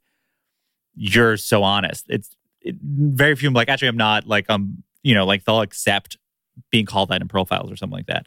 But I think it is. or even even it backfires with woke people. Yeah. Your branding issue. Uh, Patton Oswalt, very woke, very woke, very liberal, took a picture next to Dave Chappelle. Yeah, yeah, and the and his fans were like, "That's it, unfollowed, dead to me." And you're like, "Well, he didn't." But it's a branding issue. Yeah, it's, yeah. it's bombing on the highest level. When cause so like sometimes you'll tell a joke, like I said last night, where I said fingering a pussy, and it's a bomb joke, but it's like oh, but you're it's a very small level. Yeah, yeah. But when you bomb on a high level, and all of a sudden I'm in the fucking Cayman Islands on a boat screaming at my wife, "You're a fucking whore. No one trusts you." And then all of a sudden that video comes out. That's a huge bomb Yeah, yeah, yeah. because you're like everyone's like, you know, it's it it it puts a face on something that they didn't that they they didn't believe, and then they Yeah. go, "Oh, now I have to believe that. I can't unsee that." Well, it's it's so comedy is rooted in the same. We laugh the same reason chimpanzees laugh. So I made a gorilla laugh one time. yeah, which is they they they laugh, and Yeah. their laughter is not unlike human, which is like you you trust the person is not there to hurt you, right? So it's like Right. you see monkeys laugh, it's because they're like rolling around or something like that. Yeah, We're doing a thing that is like roughhousing, but in a playful way because I trust you and I feel safe with you. That is really useful or necessary for comedy to work. So when you when you don't trust them anymore, no matter how good your joke is, it doesn't matter because you're not in the right state to receive it. Like the audience is as important for a comedy show to work as the comedian, in so much as they have to be generating the space for comedy to exist in. let's go back to the book. You you when you sit down to write the book, Yeah. What what was your what was your like your main stroke of like I want to do a book about This, yeah. So the goal was first it started with I did a ranking of every Adam Sandler movie f- four years ago. Ooh It's Uh, is it online? yeah, yeah. It's Pull it like up. twenty five thousand words long. Oh, And okay, pull it down. well, you can still, but you still There's a list, right? You can, yeah, you can still Number skip. one, Happy Gilmore. No, Um, Okay, it's it's. I, I guess keep on guessing. See Number give five one. guesses. number one, Billy Madison. No, Number one, uh, my first hundred dates, fifty first dates. No, fifty first dates. No, it's not Zohan. no, Uh, not- the Wedding Singer. no, no, nope, nope. This is I love it. I, Uh, I haven't got to talk about this list in a while. for my, my favorite Adam Sandler movie. Uh, it's not going to be. Don't to look and then it's not scroll gonna be- I want to see the response of when he Adam and sees it. Eve. It's not going to be Adam and Eve. It's Jack and It's Jill. Jack and Jill. Uh, it's not going to be uh, the Precious Gems. Nope. It's I can't even remember what. is it too. Airheads? No, Airheads is like pretty low on the list. It's an enjoyable movie, but he's like he's barely at the height yeah, of his I'm, I'm. I'm uh, the one with him and, and Marlon Wayans, no, that's Damon Wayans. Damon Wayans. Marlon Wayans was like a 14 year old at the time. That movie's bad. That movie is really bad because they, they shot it as an R and then they re-edited it to be PG 13. My favorite Adam Sandler. I, um, you've got me It's Click. for real. Yeah. So the goal of the list, Nick Swardson wrote that. really? I think so. So that's like, I mean, everyone does it pass, right? So like the goal of the list was I'm going to watch every movie in a row. And because Adam is so, and I write about this in the book, but like Adam is, was so often hated by film critics. For real. Yeah. Like his, he gets the worst reviews It for makes forever. me feel so good. And then I was like, well, well, what happens if you watch all of his movies in a row and try to evaluate them not from the, The Water Boy, from the perspective of cinema, but Big from the Daddy, perspective of all Big the other Adam Sandler movies. Billy Madison's number four. Hundred Thousand number three. What is Pleasure of number Love two? number three. It's got to be Happy Gilmore. No, Happy Wedding Singers number two. Wedding Singer's fucking awesome. So then, like, sell the it's then click number one. So the idea is, See, can you what- tell me who wrote Click? it's one of those things where it's because of Adam rewrites all of his movies. It's like Anger it's, Management. It's all like a. It's pretty. Uh, anger management is really funny. Really fucking holds up. really funny. but like it's always like a WGA thing of like who writes which draft. But um that is a movie that feels like it has the most of like what Adam was trying to do in any of his movies. Really. In both um it's funny in his ways. Oh no, it was written by yeah, but that means I mean sure Adam Steve- did pass. Because I talked Koren to the is fucking amazing. but I Stephen interviewed Koren. Steve Koren wrote uh, Bruce Almighty. Yeah. And I talked to Frank, which was like, it was around when they were getting married and their dad, his dad died, and it was someone about that. Anyway, it's just sort of like about his ideas of being a grown up, which a lot of his early movies were about. And then a lot of his later movies were about being a parent, and you see him in this sort of crux of it. And it's like, he's funny in it, but also like, it's when you start seeing his goal of like really just having his friends score. Um, it's it's really great.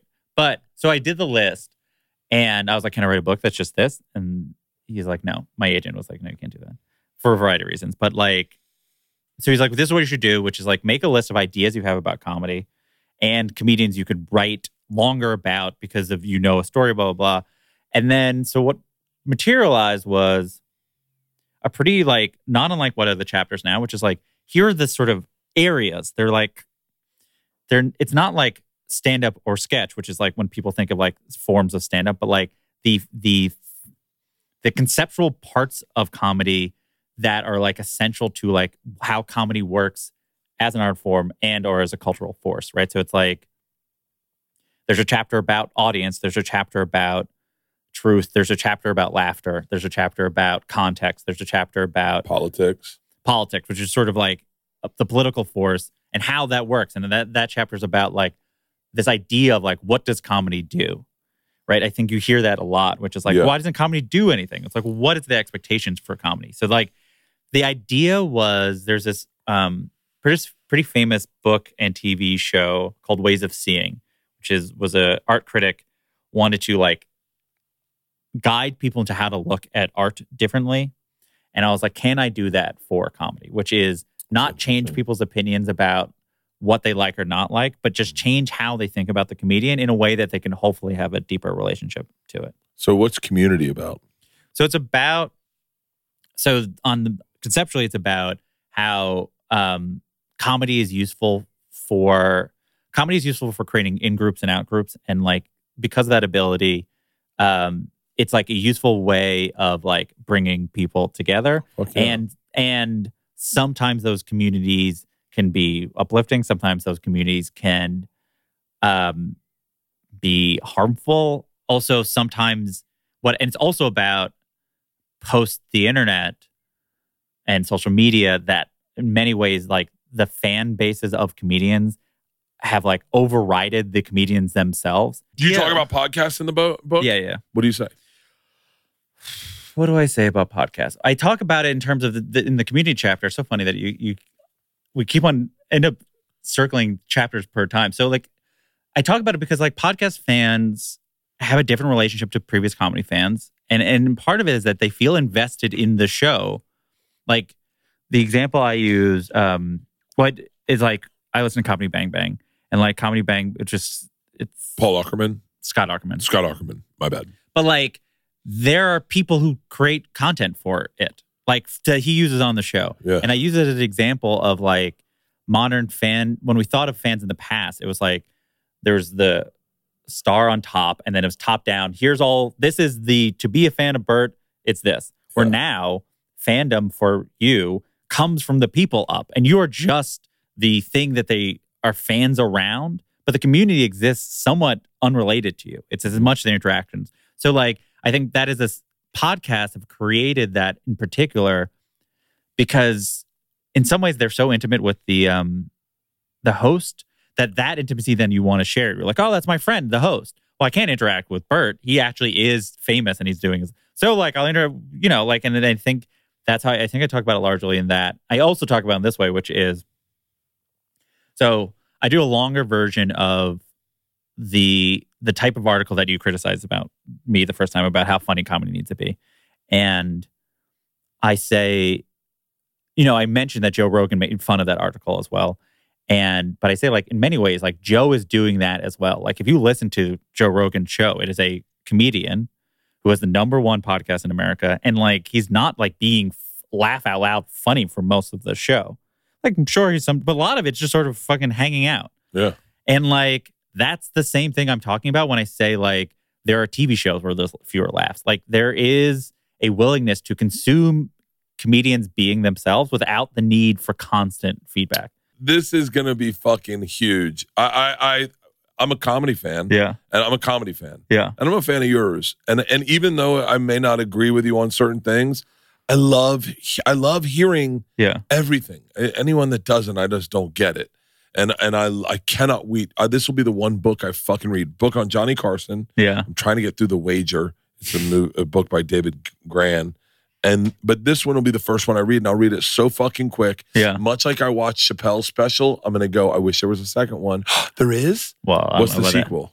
I don't know. I I said like I I want to see if people want this book, right? Like it's not even just like because of the money. It's like really a matter of like it's a lot of this book is exactly how I write and think. And if people go, we're not really interested in that, then, then I'm not going to write a book that's exactly like this. But you already know.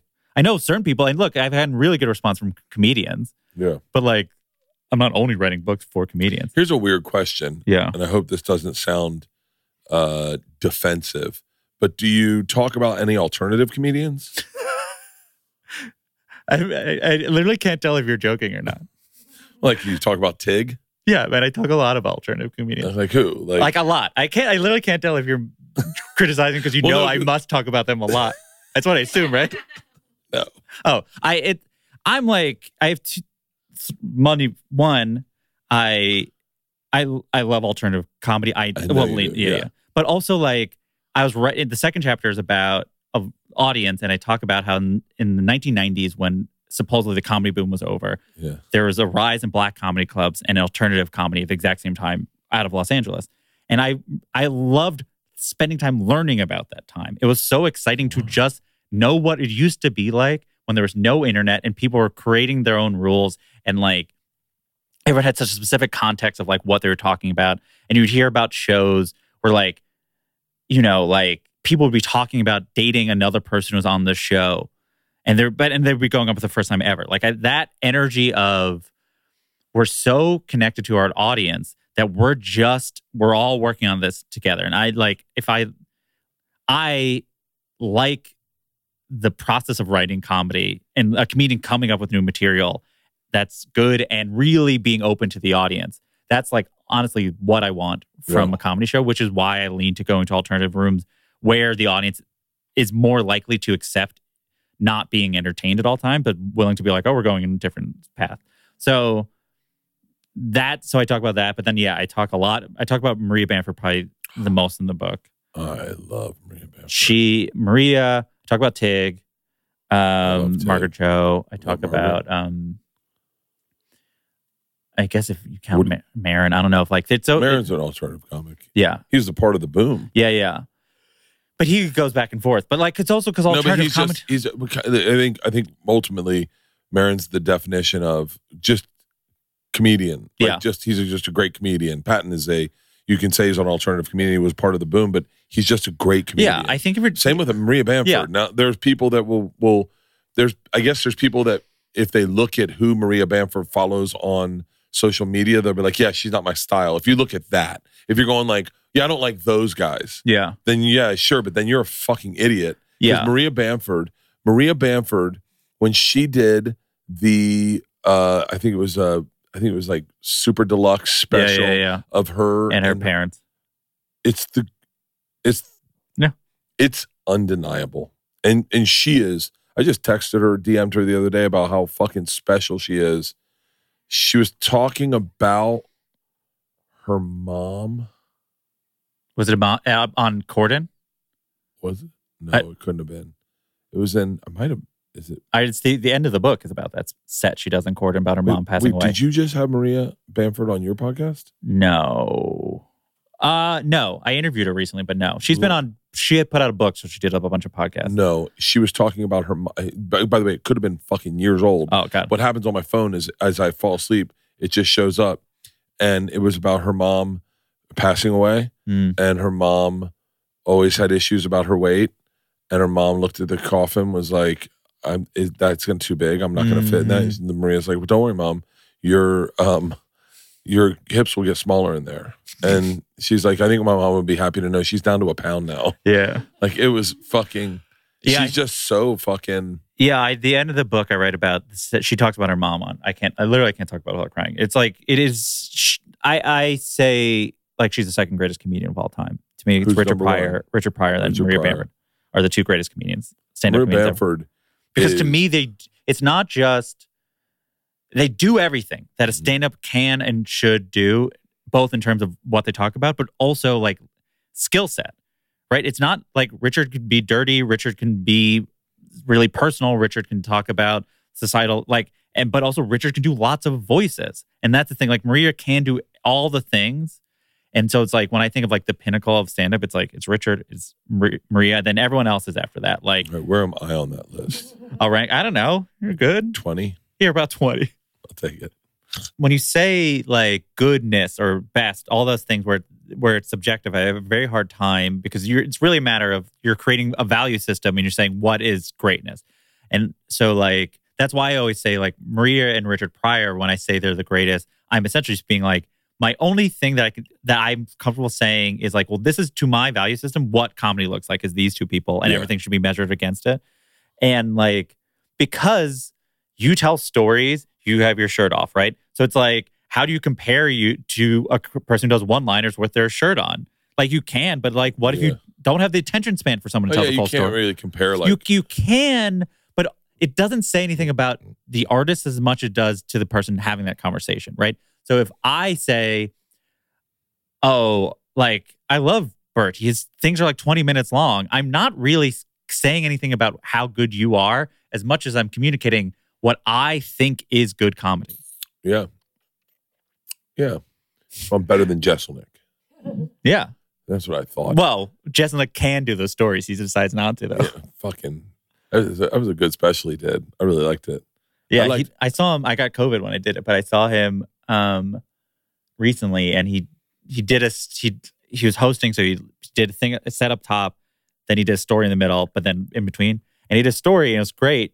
In in that same vein, he goes, "We never did that before. I guess I should keep on doing that story." I was like, Well, that's you know that's the best stories you do, or what the ones that Yeah. you're just telling because you're trying to kill time. "Yeah." And someone's like, "Yo, have you ever done that before?" And you're like, "I have no idea." Well, I just, about." I mean, also, I just love. I mean, as I said, I love new material. I love that feeling of a person doing something for the first time. Oh, well, Like, you would have loved my act last night if you like unfunny new material.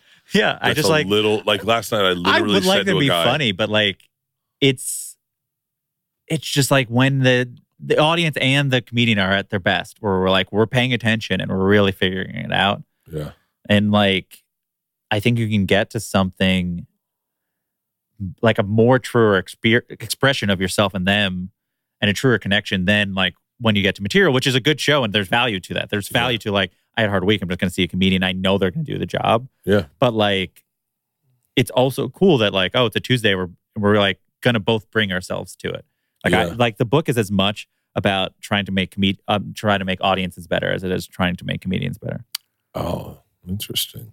like as i say um i go better it goes better ingredients better pizza i go better audiences better comedians if a, if the if a, if an audience has a better understanding of how it works you know one it's gonna make it harder to be a hack but also like Well, then we don't want that because some of us are making a pretty good living Oh off of come it. on, come on! You, but it it is like Do you feel like there's too many specials right now? it's. I think I thought that a few years ago, just because it was new to there be so many, and now it just it's just a different paradigm of like. It's weird. It the term special is so funny because it's a term that's just from the past of how we thought of television. Where if it's not a series, it was called a special. It was just like the nature of, and then Yeah. and now comedians like adapted that term to be like I'm doing it because it's special. Then whatever, sounds special. But like, I would like people to spend more time on their acts. I think that's the biggest. I think that's the. Biggest. I would like some comedians to. I think I think there's some comedians who, if their act is less about time and more, or um, rarely, there's a comedian who it locks in on it, like Ali Siddiq currently. He's great. He just is in a space that like you can put out a lot of stuff right now, and I think it's really going to work. But like that happens to like one comedian at a time, like every decade, where a comedian's just like on it, where they don't have to grind it out. They're just like in the face of like everything that flows through them is ready. Like Kyle Kinane can do that a lot. Where it's like I saw him right after a special came out.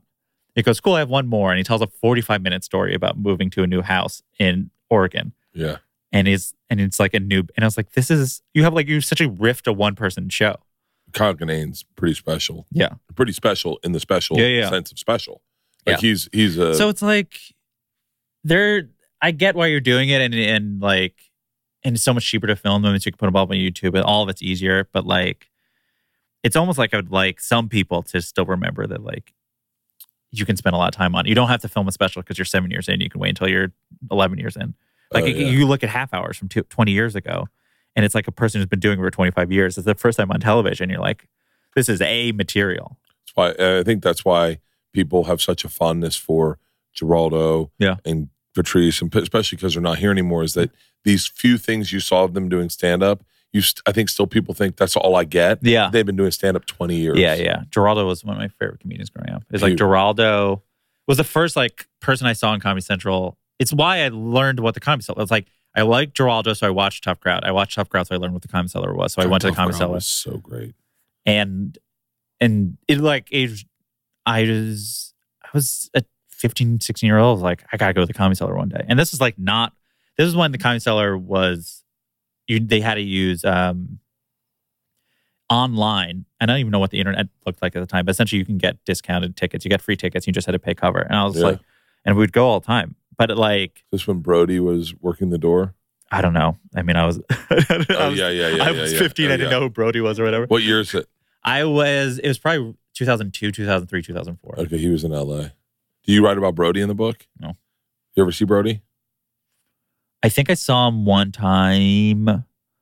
I think I used to go to Comedy Death Ray a lot Yeah. when I lived in LA. And I think I saw him there. Brody was fucking like when you talk about comic, like I, when you talk about the thousand greatest comics, you got to put Brody and guys like Brody and Todd Glass that have oh, always Oh, yeah. just done their own fucking thing. Yeah. That like Todd Glass is just genius. and just I mean, like I remember seeing Todd for the first time at Comedy Death Ray, and just like how silly he was with the audience. You're like to get the entire audience to be like, we're locking into this. Like we're just, it's like being a little kid. He he, the one of the, my favorite Todd Glass stories. And by the way, texts from Todd Glass are hilarious. Yeah. Being in Todd Glass's universe, we did a Zoom with Todd yesterday, and LeeAnn LeeAnn knows Todd, but she doesn't know. She doesn't get the Todd get. yeah, And he goes, "Okay, all right. Well, it was a great Zoom. Just so everyone knows, I always end every Zoom with a bit. So this is my guy. This is an impression of my guy who knocks over his Zoom camera but doesn't realize it's still on. All right. Thanks, everyone. Hey, guys, it was great doing a meeting with you, LeeAnn. You look lovely. Thank you so much. And then he knocks the camera over, and he starts the bit. And LeeAnn got caught up in the bit and didn't Mhm. she didn't know. And then and everyone stayed on the Zoom and he just kept with it. And we're all fucking laughing. He's like, motherfucker, cocksucker. Like, and LeeAnn's like, afra- I go to hit leave and she Yeah. goes, no. And, but he is, he is just, he did a bit I still think of so much. I think of this so much. At the Brea Improv back in the day, or the Irvine Improv back in the day, he said, Don't give me the light, just have them start cleaning up. So instead of getting the light, the guy came out and started vacuuming. and and Todd goes, "Hey, I'm I'm doing a show," and the guy goes, "Oh, show's over, Todd." and he's like, "What?" And he just turned the vacuum on. And I was like, "How about I'm trying to do that energy." Uh, that's what I fucking Yeah, love about. rules. That's what I love about comedy. Congratulations on the book, brother. Well, thank you so much. Con- I hope it's a bestseller. I, I hope everyone fucking goes out and gets it. Continued success. Thank you. Keep doing what you're doing. I love it. Uh, thank you for doing the podcast. Everyone get the book. Comedy book, comedy book, comedy book, comedy book, comedy book, comedy book, comedy book. Jesse David Fox, thank you for doing my podcast. Thank you for having me.